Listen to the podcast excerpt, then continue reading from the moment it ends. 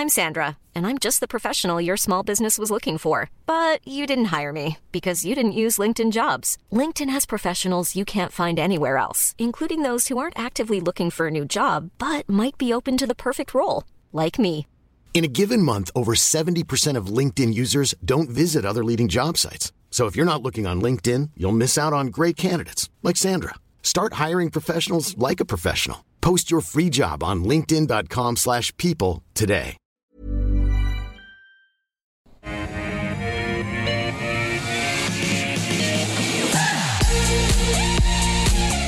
Hello everyone, welcome to Thursday afternoon here on Ausbiz, and we always kick off the P M as usual with the call. ten stocks that you suggest put to two of our experts uh, for their analysis, and what a day to be having the call. Sort of all the bears are running rampant on, uh, on the U S market and also the Australian market, so who better to hold our hand and take us through it and give us their view on our ten stocks and the markets overall than Julia Lee from Burman Invest.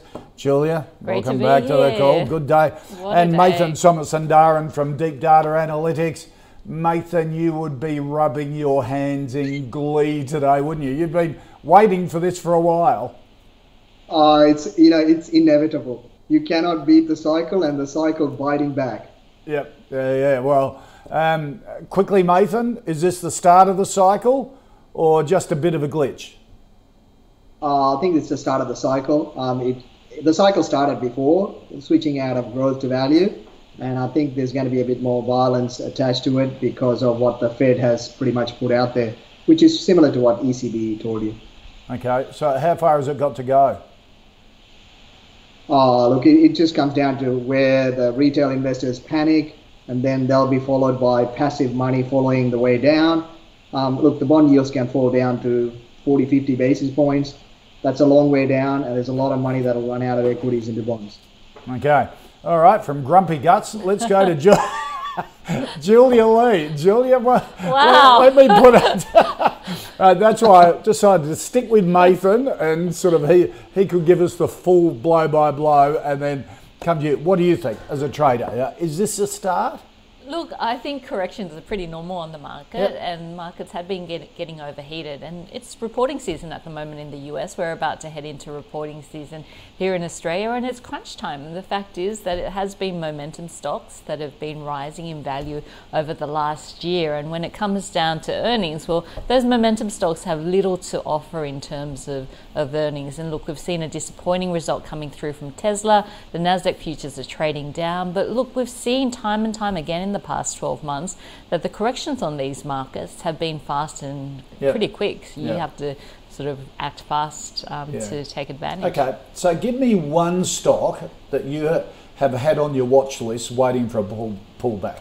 Yeah, I mean, East Coast housing is one area that's been doing well, so just increasing exposure to that area, and that's being sold off pretty hard uh, today. I'd probably wait a few days um, yeah. until it washes out, but uh, am I allowed to say what's on my watch list before yeah. I buy into it? oh, well, just to ask. We're friends. Maybe things like uh, Rees, G W A. I think they're going to report right. very well. Okay.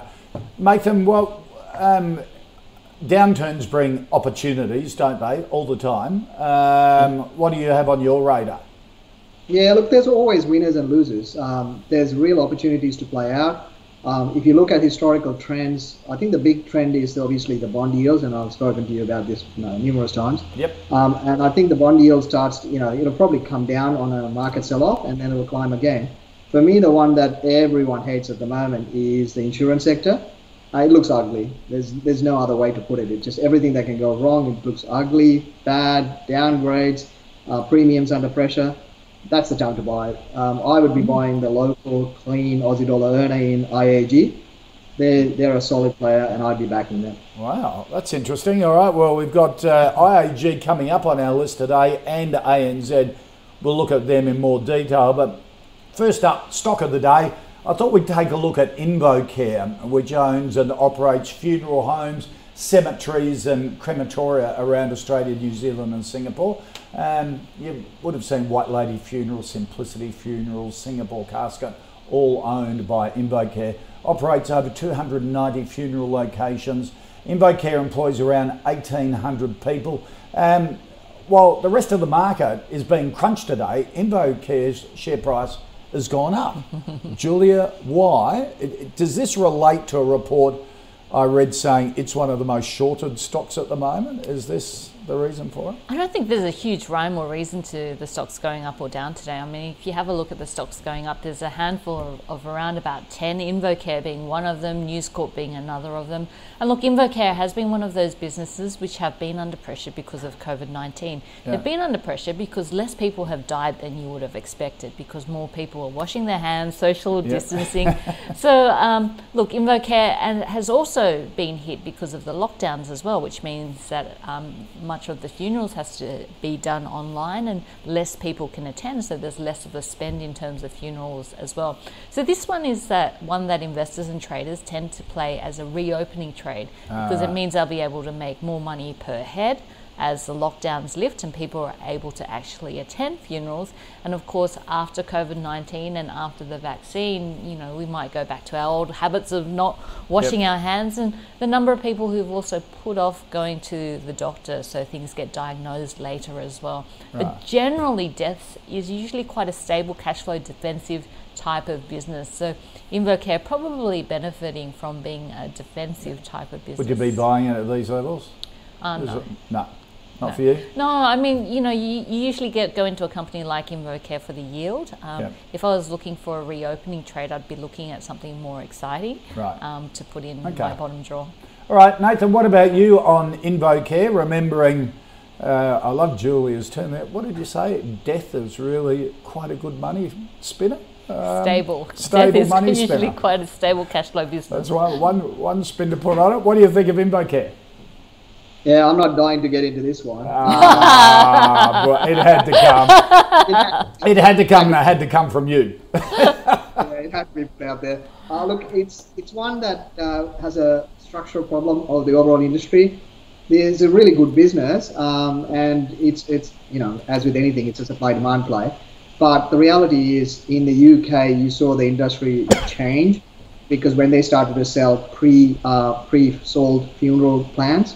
Uh, because what happens is, as humans, when we do funeral plans, we tend to overpay and go for the exotic stuff when you are emotionally uh, involved. But when you are doing it in advance, you're not that emotionally involved, and you tend to go for a more more of a cost-effective model.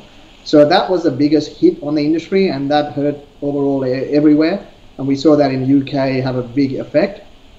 But the the recent move in the last bounce that you're seeing today is actually linked to the um, what's happened in the U S, where uh, the retail money has squeezed the short covering, and that's popped it. So if you look at the top ten short stocks in Australia, um, you've got your Tassel, which is one of my plays at the moment, which I thought will happen to. It's getting short squeezed. So is in Ingham Chicken. So is um, Invocare. All of these guys mm. are getting short squeezed because the liquidity isn't great. And there's, I think, somewhere around ten to fifteen percent short in most of these cases. And you want to, if everyone's trying to get out at the same time, you're going to push up the price. And that's what's being played out at the moment. Everyone's worried that we might get those kind of coordinated short squeeze plays in small caps with a lot of uh, shorts. And so in a market that's falling two point five percent, um, these all these shorted, heavily shorted stocks have run hard. I mean, if you think about what happened with the... Um, The lithium stocks in Pilbara, Galaxy and Oricobra, they were sitting at fifteen percent short, and those stocks went three times when the short covering went through. So yep. the short covering can really hurt um, the shorters. Okay, so Invocare not for you though?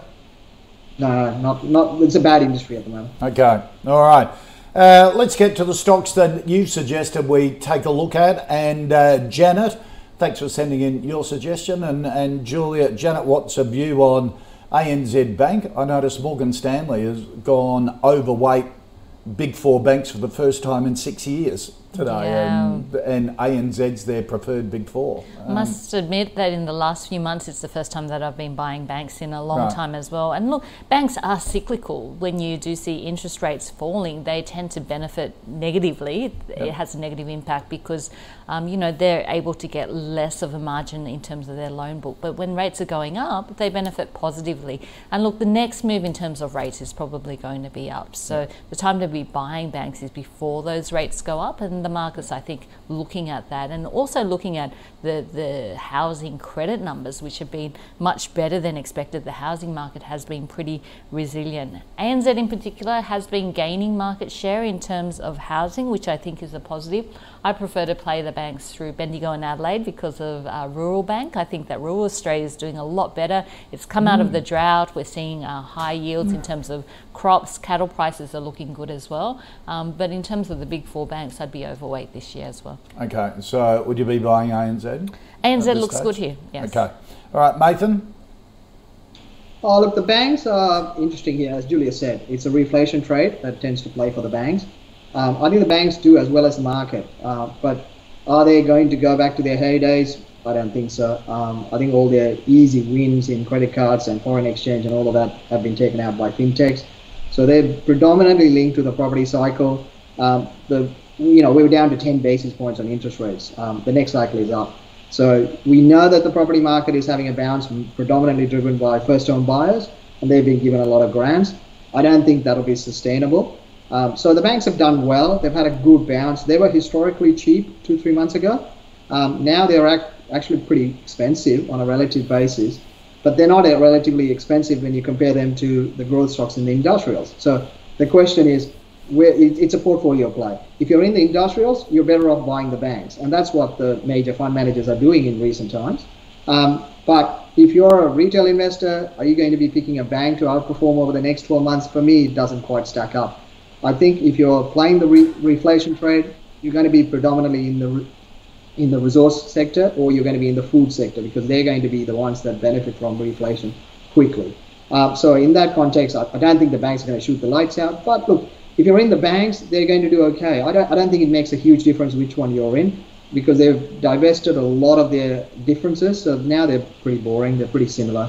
And the dynamics, historically, retail investors, for some reason, always have paid a higher premium for C B A uh, for the right or wrong reason. I don't think there is much right reason anymore. But look, A N Z and N A B are the underperformers. Um, so, you know, I always prefer, if you're going to pick boring, pick the ugly guy, and A N Z and N A B stacks up.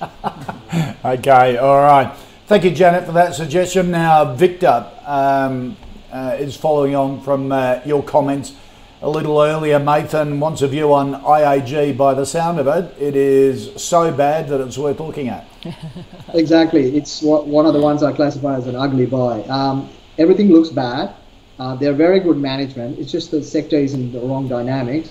Um, and as I'd expect, if the market pullback plays out, bond yields will go lower because the money will flow out of equities into bonds.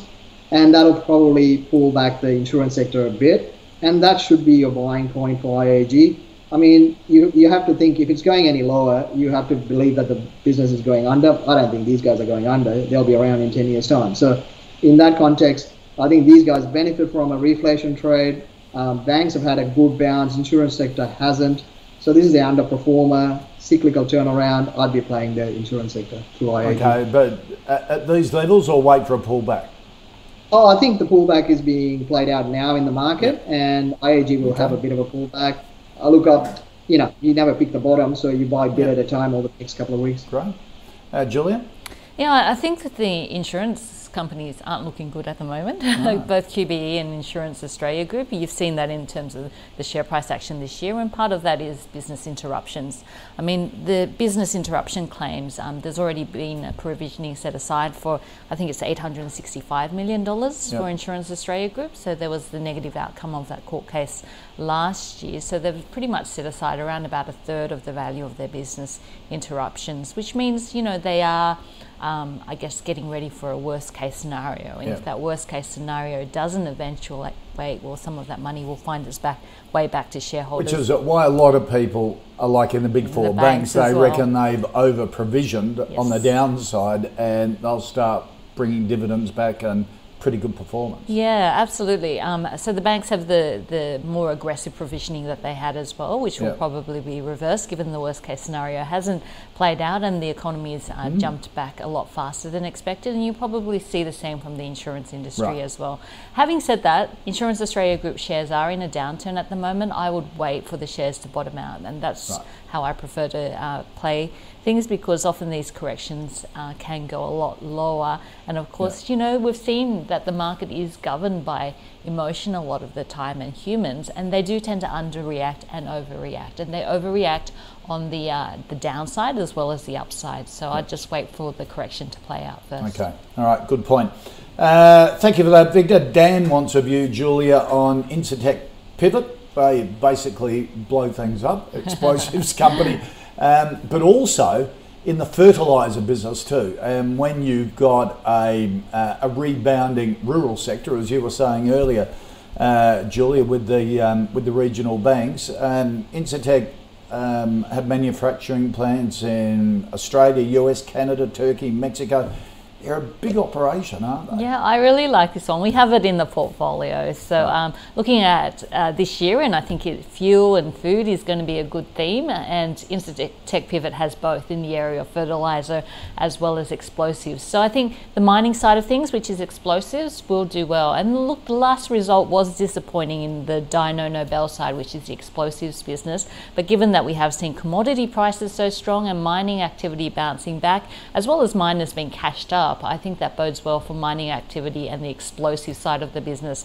The fertilizer side of the business is what really moves earnings. It's sort of the, the wild card, which oh, um, can give it a big boost up. Right. And it's been a great start for the fertiliser business because of prices. Prices have been moving up, and we've seen grains performing well as well, although just recently this week they've been quite volatile. But often if you have a look at grain futures, soybean futures, these tend to be a leading indicator of what's going to happen in right. the fertiliser space. But you're right, the, the agribusiness activity here in Australia is picking up, and I think that bodes well for Incitec Pivot.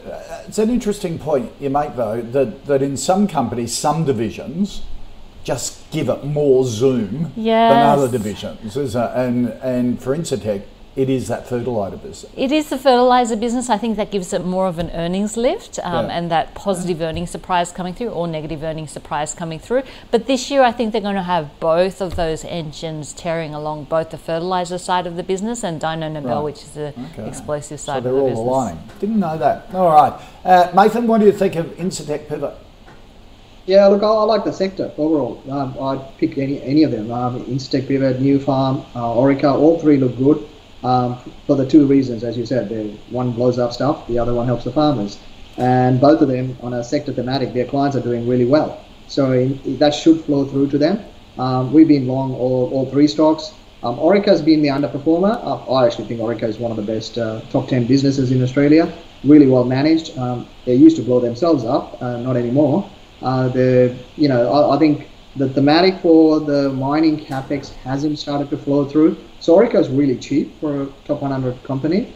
Um, so that same thematic hasn't really kicked in for Incitec Pivot as well. So we've been long these stocks on the models for a while. Um, I think Incitec Pivot's run about thirty percent in the last three, four months. Um, New Farm's done similar kind of move.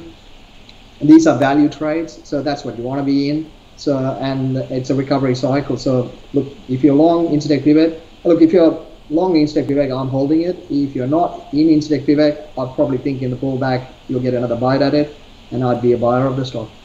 Okay, uh, but your preference in that sector would be Orica? At the moment, Orica is the uh, laggard, and it's probably the best managed business out of the three. Oh, interesting. Okay, all right. Thank you for that, Dan. Uh, Jim, uh, Mathan wants a view on CompuMedics, their medical device company. Uh, di diagnostic technology for sleep, brain and ult ultrasonic blood flow monitoring. Uh, owns a couple of businesses uh, in Germany um, as well, and throughout Asia, Asia Pacific and Europe. Oh look, Bob, I have to admit I didn't know much about it, so I had to read it up. Um, look, it's it's an interesting tech play. You know, it's, it's a space. The bio biotech um, area is heavily in favour. It's a growth story that everyone's looking at in that sector. So this is not a surprise factor for people. Um, and the last update wasn't great. Um, So I have to say it's a small cap. You want to have, you know, the sector is in real demand. People are looking at that sector. People are paying high premium in that sector. And if you're not hitting your, uh, I suppose, straps now, it's going to be tough, because I think the multiples in the future won't be as big as the ones that we've just had. So um, I think you're kind of missing the cycle a bit. Uh, and the last update did not excite me, and it didn't definitely excite the market. So I'd say you're going into a period where you're not going to get much information flow after the recent updates. Um, and it's a small cap that hasn't done as well as probably most others in that sector. So that's, you know, for me, I think you want to wait and see till things improve. Okay. All right. Julia, do you know yeah, much I mean, about CompuMedics? I think this one's been around for decades, and it, look, it hasn't mm. done too much. So it's nothing really to get excited about. There's no huge catalyst that I can see here that would drive the, the shares up aggressively. I mean, if we have a look at the last update, they did see their sales orders up by thirteen percent. But then you saw revenue down by seven percent, and they said that the difference is that they've had uh, problems um, with shipping delays around the globe, which oh, right. contributed okay. to that. So they have been impacted by COVID nineteen and the situation there. But essentially, they look at sleep diagnostics, so the technology mm. behind sleep diagnostics. So look, I think it's a relatively stable type of business, unexciting. I'd probably be pretty neutral on it. Yeah. Um, that's so almost what you're saying is it's a company that's caught in a bit of a rut.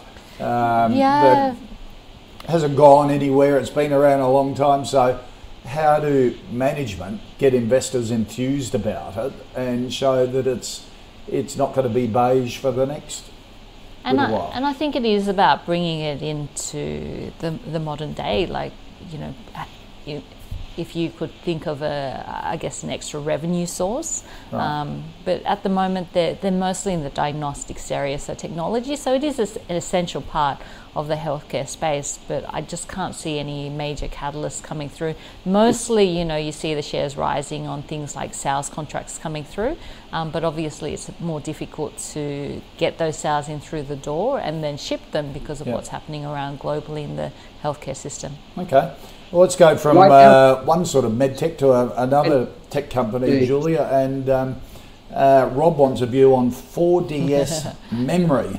Um, it's, it basically holds a whole bunch of patents, doesn't it? For yes. this technology that...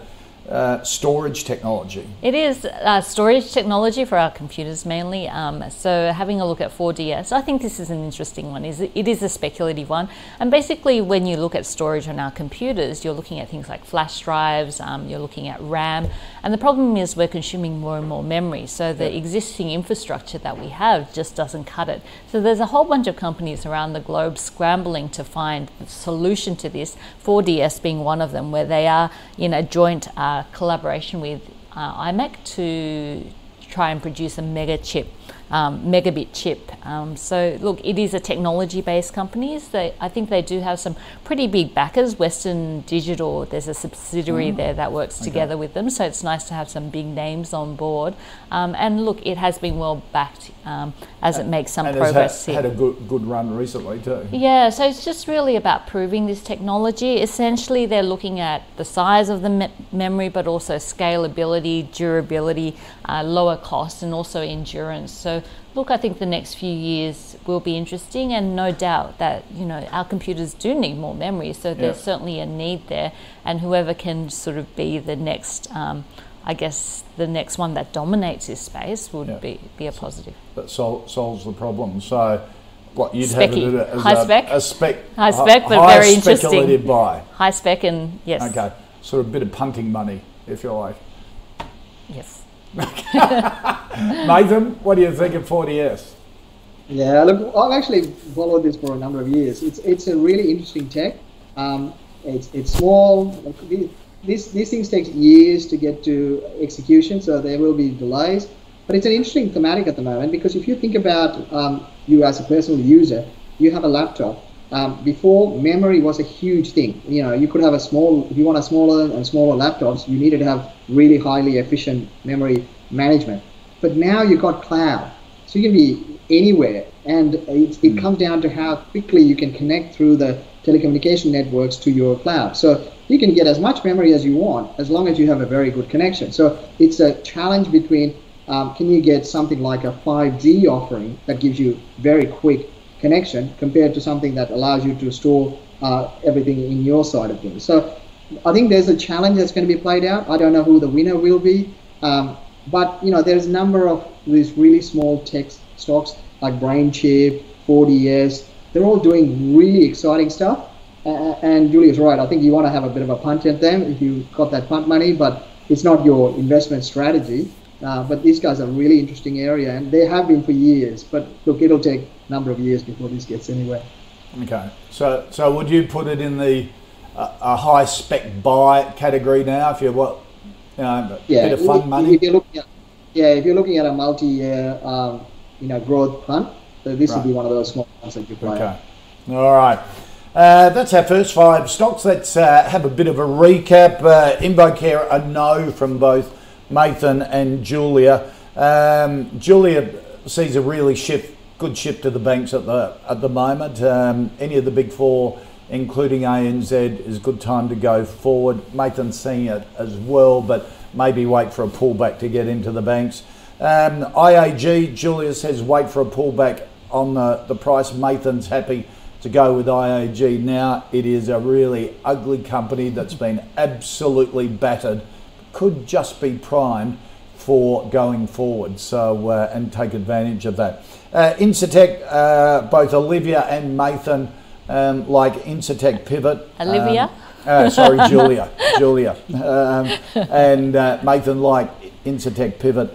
Uh, Mathan, if out of the sector, if you're new into the sector, would probably go for Orica, um, but Incitec Pivot is uh, is a good company. CompuMedics, uh, a no from both, and four D S Memory is um, a very much a speculative buy. If you uh, want to put it in the bottom drawer, forget about it, and you know it might do something great into the future, but it's really interesting technology. Now, here at the call, we've got our own portfolio that we've been tracking since July first last year, all thanks to our partner N A B Trade. It's sort of a, a fantasy portfolio. All the stocks that get two thumbs up from our experts, as sort of Incitec did today, um, uh, gets put into the portfolio. If that stock comes back in to the panel later on and, and doesn't get the unanimous buy, well, then it goes out of it. And it's um, a bit of fun and shows you how markets can change. Let's see how uh, the portfolio's been going. Uh, for the week, it's down over half a percent. Uh, for the month, up one and a half percent. And since July the first, it's up twenty-five and a quarter percent. And some are looking at some of the recent stocks added: Autocell, White Hawk, um, Grange Resources, BetaShares Global Banks E T F, and Objective Corporation. Big Tin Cans in there as well. You can check all of the stocks we have in the calls portfolio by heading to ausbiz.co forward slash portfolio. Coming up um, on the pulse just after the call, Harnish Singh from A C Y Advisory takes us through the legal ramifications of the current GameStop brouhaha in the United States, and more importantly, whether it will happen here.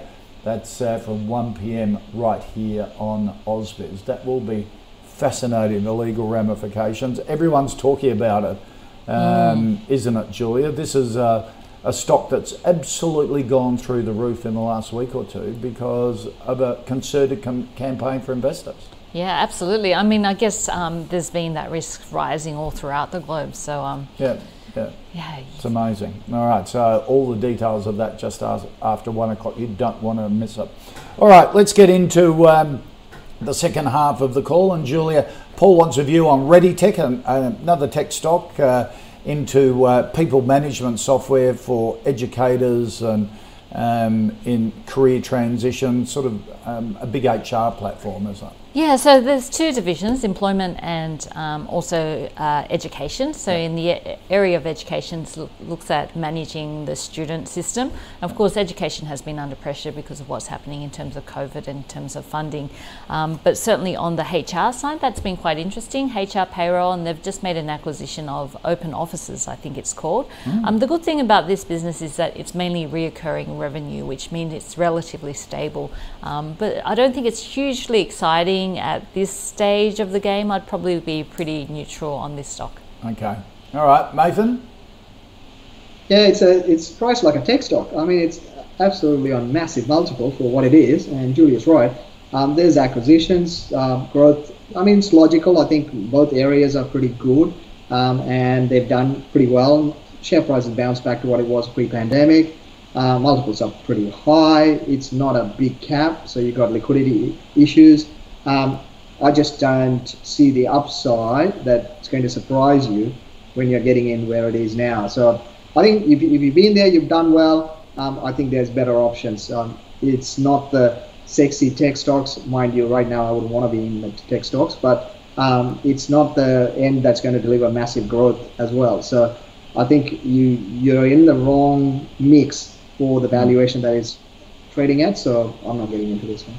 Okay, all right, Paul. Thanks for that suggestion. Now, Mathan Gemma wants a view on Pacific Smiles Group. They operate a chain of dental centres um, where independent dentists practice and provide clinical treatments. It's, um, would it be fair to say that it's very similar to the uh, insurance broker roll-up, but this one's for, for dentists, that they all club together and and um, and make savings on it? Yeah, you you think it's uh, you know, they had a few issues in the early stages. This was. It didn't look exciting. There was going to be problems, but you know, they've done well. Um, this is one area where the roll-up has worked, and again, this has benefited from falling cost of borrowing, um, and it's, you know, you're buying things at a lower multiple than what you are trading at. So in context, you do well. So that roll-up model worked, and they've executed really well. So you know, you've been in the stock, you've done well. Um, well done, but because most people didn't think that this would play out as well as it has. Mm. Um, so. Um, You know, I would say you've done pretty well. I, I'd probably uh, look here and say, you know, keep an eye on it. If things start to show any negative signs, I'd take the money and go somewhere else, because you've outperformed most expectations in the market for a relatively boring part of the business model. Uh, the management has done really well. Yeah. Um, they were saying, what, to the end of December, they had a fourteen percent increase for, for the uh, their financial year, fourteen percent uh, patient fee growth, added seven new centres with another seven new sites this year, Julia. So they're... I like this one. They're expanding pretty well. I like this one. I think it's really difficult to do a roll-up model well, yes. And they're doing it well. And I think it's due to two factors. One is that it's a hugely fragmented industry. There's in independent dentists here and there doing it by themselves. So once they get rolled up, I think there is some benefits in terms of increasing the revenue at those centres, mainly because they've got the backing of H B F, which is trying to internalise our dental claims. Ah. So this H B F story has really helped this rollout story, and particularly so the, these guys are smiles. The preferred dental supplier, if you like, a preferred dentist for H B F. Yeah, so they've been riding on the coattails of H B F and yeah. what they're trying to do, and that's behind uh, some of the acquisitions that they've made in this space as well. So they're accelerating the number of new centres. I mean, it is a company in an upgrade cycle, um, not only in terms of sales expectations, which have just increased to growth of twenty-five to thirty percent from twenty percent previously, but also importantly, the number of centres. Previously, I think yeah. they were forecasting about ten to twelve centres, and now they're looking at fourteen centres. Wow. So it's a really nice combination when you've got sales growth of twenty to twenty-five percent together with a rollout of fourteen new centres. Yeah. That's obviously going to increase the valuation of the company and the business. Okay, so is that important for the growth of the business, that uh, they've just got to keep increasing the sites? And is this the one where the existing dentists stay in the practice as well? So you've got all of that uh, reputational. Um, you want the existing dentists to yeah. stay there, because they're the ones with the relationship with the community around them. And if yeah. you have a look at dental relationships, they go on for a very long time. I mean, oh, I, mean I haven't changed my dentist no, since I was an adult, I think. Um, if only they could invent a silent drill. That's all I would like, a silent, a silent drill, drill. Perfect. How about no drill? Yeah, yeah. No drill would be perfect. Yeah. But look, I think they're doing things right, and I think what's happening at H B F is really helping right. them in terms of the rollout of centres and their revenue.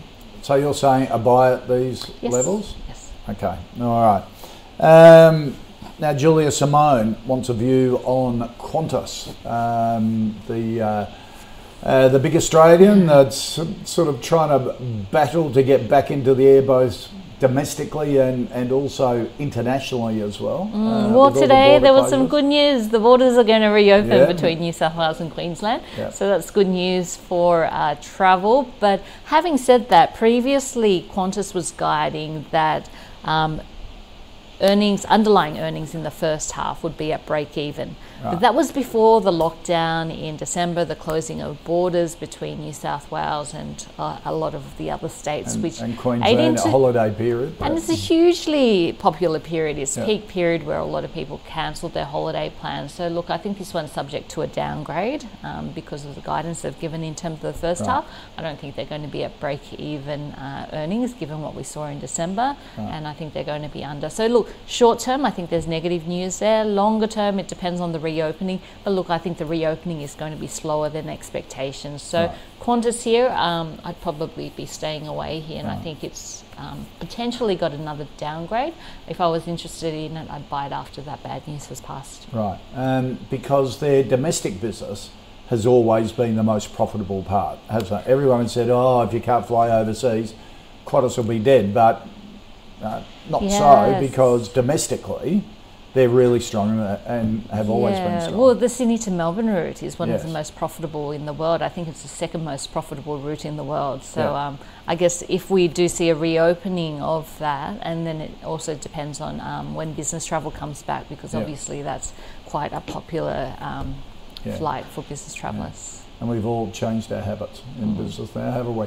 Uh, Mathan, what do you think of Qantas?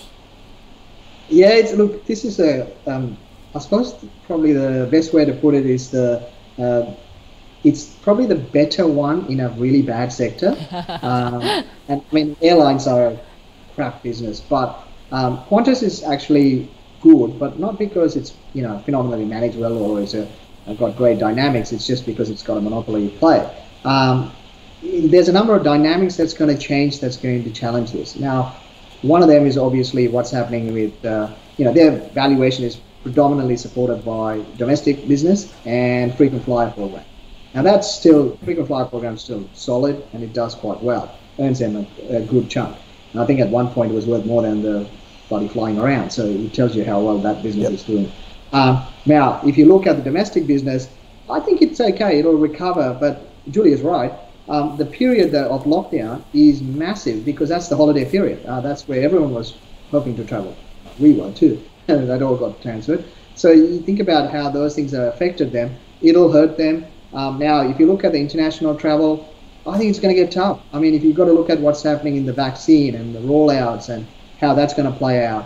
Um, you've got so many variants. Vaccines are less um, efficacy in the new variants. That could get worse. Now we've got rollout issues in the U S, Europe, um, so that's good. You know, it'll take longer than expected. Uh, the emerging markets are not going to get the vaccine for. Nathan, you're making me cry. Doesn't sound like we're ever going to travel again. you, you think about it. Emerging markets. I mean, I love going to Southeast Asia, but you know, we're probably not going to go there till twenty twenty-two, uh, back end of it most likely, because by the time the vaccine gets around to everyone. And you have to assume at the same time that the new variants that come out, and inevitably they're going to come out, it's a probability game, um, that are effective for the vaccine. So if that is, you know, if that changes, again, you open up new risk. But uh, on the flip side, you look at the domestic business, it's probably going to get boosted from the fact that you can't go overseas.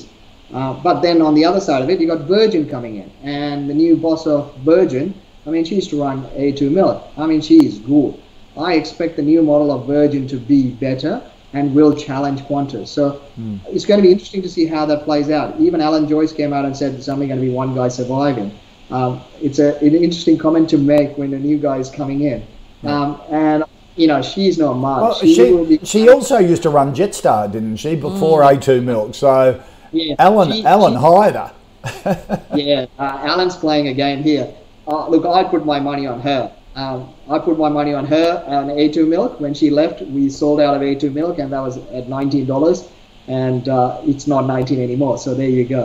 Um, and I'll back her to do well. So I think Virgin will eat into mm. Qantas, and Alan knows that, um, and that's why Alan is talking it up. So Julia's right. They're due for a downgrade. I think there's more competition for the domestic market. I think it's a tough play. If you want to play the opening up play, there's better, lower risk exposures than Qantas. Um, and Look, even Warren Buffett said it. Airlines and insurance are tough unless they're cheap as, and Qantas is not cheap. So I wouldn't be buying Qantas. Okay. Um, a couple of follow-up questions, because uh, we had more than just Qantas listed on our market. There's Rex. Um, they did a big thing on Australia Day, flying one of the uh, uh, the old Virgin planes over Sydney Harbour with the Rex livery, so it's upgraded. And then then you've got Alliance as well, which an airline, probably um, mining services business combination. Um, how yeah. how would you rate Qantas against Rex and Alliance, Mathan? Oh, look, Alliance is probably the best out of the lot. Um, it's managed as well as anything could be. They've got capacity. Um, they're probably a bit more protected. Um, and look, as you said, they're more of a mining services, and that part of the business, I don't think is going to suddenly um, reduce. I think it's probably going to increase over the next twelve months with reflation. So I think Alliance holds up better. Um, and I think Rex, you know, that, that's you've got the liquidity issues that it plays out. But I'll prefer, if I had to pick one, I'd probably go with Alliance, and the share price tells you why you're there and, and how good it is. Um, yeah. So I think that's your play there. Qantas is okay, but I just think yeah. you've got, your risk return doesn't favour you.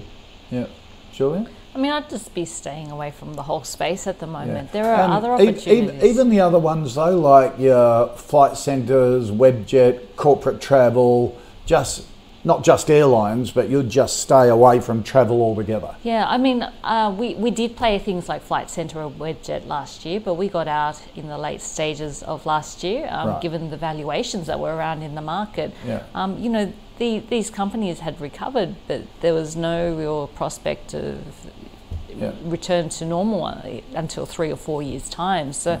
I think the market was being too optimistic when um, the Melbourne lockdown finished, yeah. and then we saw a surge up in these stocks. But look, I think there will come a time when the downgrades are probably out of the way, but at the moment I think just the uncertainty and the fact that things are, are getting worse in a lot of the places in the world while this vaccine is being rolled out. Um, yeah. That makes me a bit more cautious on this yeah. space for the time being. Yeah. I think and I think the bigger the bigger threat is, uh, you know, pretty much everyone, including airlines, uh, the travel stocks, the airports, the you know the tourism related stocks, all of them. The longer these things carry on, they'll have to raise more money uh, because they have to cover the mm. the revenue hole. And when they're doing that, it just reminds you of what happened to property trust after the G F C. You raise so much money, and a lot of them have already done that. They'll have to come and do it again. And so they issue more and more millions and millions of shares. That doesn't just dilute your earnings per share now. It pretty much dilutes your earnings per share into the future. So it creates a huge block against, you know, big growth into the future. So your cyclical recovery cycle in earnings per share gets diluted by the excess issuance. Mm. And there's a huge risk that all of these stocks over the next uh, three to six months will have to come back to the market and issue a lot more shares. So yeah. I think that's the big risk in the cyclical recovery story. Yep, absolutely. Good discussion. Thank you for that. Um, Ollie, um, Julia wants a view on AusNet Services. Now they own Uh, a lot of the distribu- electricity distribution networks in Victoria. Mm, so they're looking at electricity and gas distribution networks in Victoria, and talking about having to issue more shares. This is probably another one that's going to have to probably issue more capital. They did recently do a uh, six hundred fifty million dollars hybrid issue, but the issue is that they have um, another seven hundred million dollars expiring in September. So right. look, it means that unless they're able to find some money somewhere, um, that they're probably going to need to do a capital raising somewhere down the track, and that's being reflected in the share price at the moment. Generally, when you think, look at infrastructure like this, utilities like this, they tend to be quite stable in terms of the share price, but you can see that this one is under pressure because mm. they're either going to have to do capital expenditure, which is going to be a risk to distributions, and probably even look at capital raising down the track, or a way to raise some funds. Okay, so not a great time to be getting into it at the moment, too uncertain, and that dilution factor will have a big impact on everybody. If you're really interested in, in it, I'd get in after the capital raising where some of the balance sheet issues have been resolved. Okay, uh, Mathan? Yeah, this is one of those big cycles that the market has to get used to, is that we've had a forty years of falling bond yields, and all of these infrastructure stocks are pure, mainly geared up beasts. They've benefited from falling cost of borrowing, so they can, as Julia said, you roll over your debt, you roll over your debt, you're getting lower cost, lower cost, lower cost, you get good yield, and you're doing well. Now, why is that going to stop? Well, we've got reflation, and bond yields have bottomed out. It's what's happening in the U S, that's all that matters for the world. So as that recovers, all these infrastructure yield plays will get into trouble because your cost of debt is going to be higher the next cycle. Um, and the market will start to price that in. So all infrastructure or you know yield plays, utilities, will have rising costs into the future.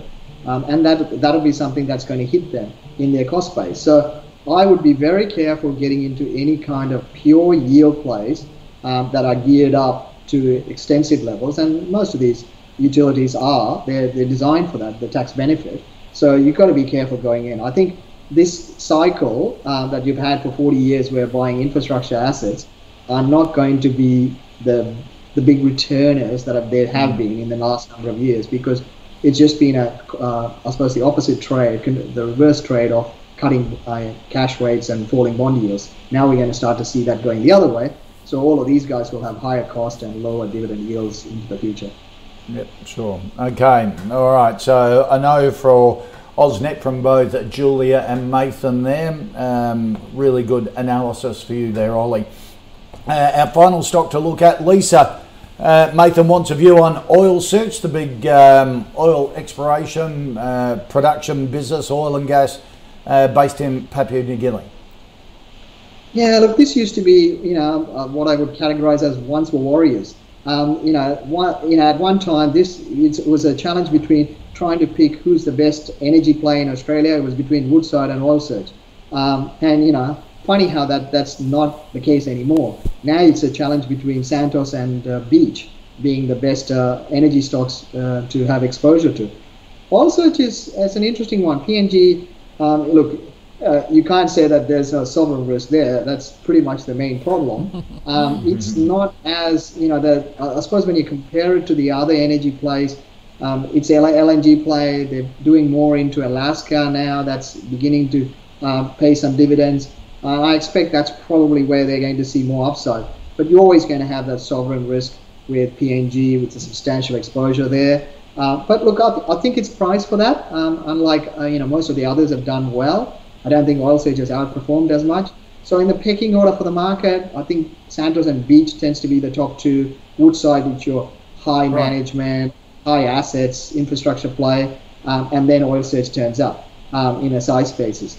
Um, so that's where your upside is. If they can actually execute and get the growth rate going, and you start to see less sovereign risk out of P N G, then this starts to play catch up with the other three. Um, look.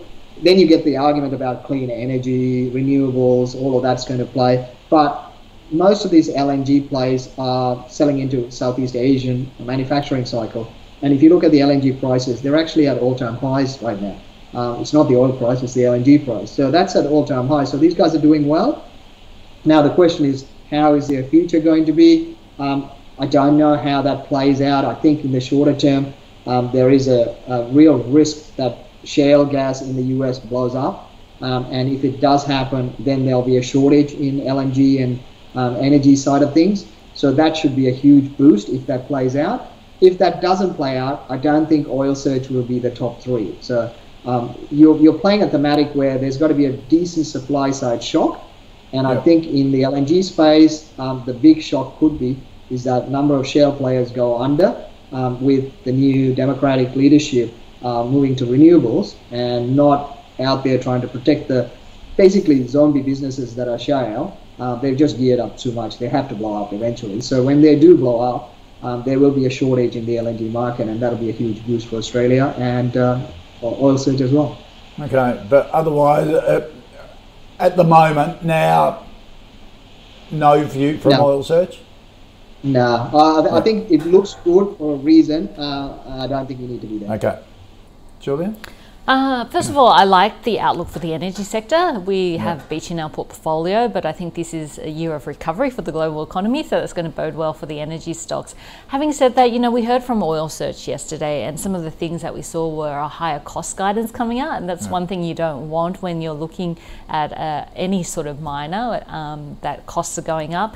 And then to develop those Papua New Guinea assets, it's going to require a whole lot of capital expenditure, not to mention an extra load of risk as well. So So look, Oil Search wouldn't be my preference in the space as well. And then, as Mathan um, mentioned, L N G prices are reaching all-time record highs because it's been so cold in the Asian winter. So there's been a lot more use of it. And if right. you have a look at the companies that are exposed to those high L N G prices, well, then you're looking at Woodside Petroleum, Santos and Origin. So look, right. having another look at Origin at the moment, because I think that's been one that's been ignored by the market because of the electricity side and coming out of COVID nineteen. But I think electricity prices may have uh, peaked, the wholesale electricity prices may have peaked, so we might see a bit more interest coming through in Origin. Right. So you, but you prefer Beach to Oil Search? I wouldn't be buying Oil Search, no. Right. Okay, all right. Let's just recap uh, our last five stocks. ReadyTech, a no from both uh, Julia and Mathan. Uh, Pacific Smiles, uh, a yes from Julia, she likes the business, no from Mathan. Uh, Qantas, a no from both, and, and Julia, basically saying, just keep out of that tra- travel sector, uh, just avoid anything in it at the moment until there's more certainty going forward, because I know a lot of viewers get really excited about these travel areas. I think Flight Centre is one of the most uh, invested and followed stocks from, uh, from Ausbiz viewers, and Webjet's in there as well, but could be a while before you see any bounce back. But if there was a company that just um, had holiday properties in Byron, I would certainly go long there. Holiday properties in Byron, yes, exactly. Uh, AusNet a no, Oil Search a no, uh, both Mathan and Julia prefer Beach. Uh, Julia Lee from Burman Invest, thank you for joining us. It's good to see you. Mathan Somasundaram from Deep Data Analytics, always great to catch up, even though you're a bit depressing and grumpy today in the outlook. Ah, I get a smile. You've got the best smile of anybody on the call. All right, mate, good to see you. Nice to see you. See ya. All right, that's our show for today. Any stocks you'd like to flick us and cover here on the uh, on the call, email the call at ausbiz dot com dot a u or tweet us at, uh, using the at AusbizTV handle. Reminder where to find all the stocks we have in the calls portfolio. Head to ausbiz.co forward slash portfolio. Now, uh, just a quick note from us here at Ausbiz, we're doing a survey of our subscribers to learn more about who you are and make sure we're producing the kind of content you want. It's open until February tenth. Two people who fill that out will randomly uh, be selected to win a two thousand dollars account for Superhero that you can go and trade. So, good incentive there. Uh, are you looking for your next investment? Then don't forget to tune in to the Startup Daily Show every day. The team brings you companies seeking capital and the latest in that startup tech area. Electric vehicles um, are the hot topic as Tesla turns a profit, and a new startup is set to profit by creating a network of electric vehicle charging stations in regional Australia.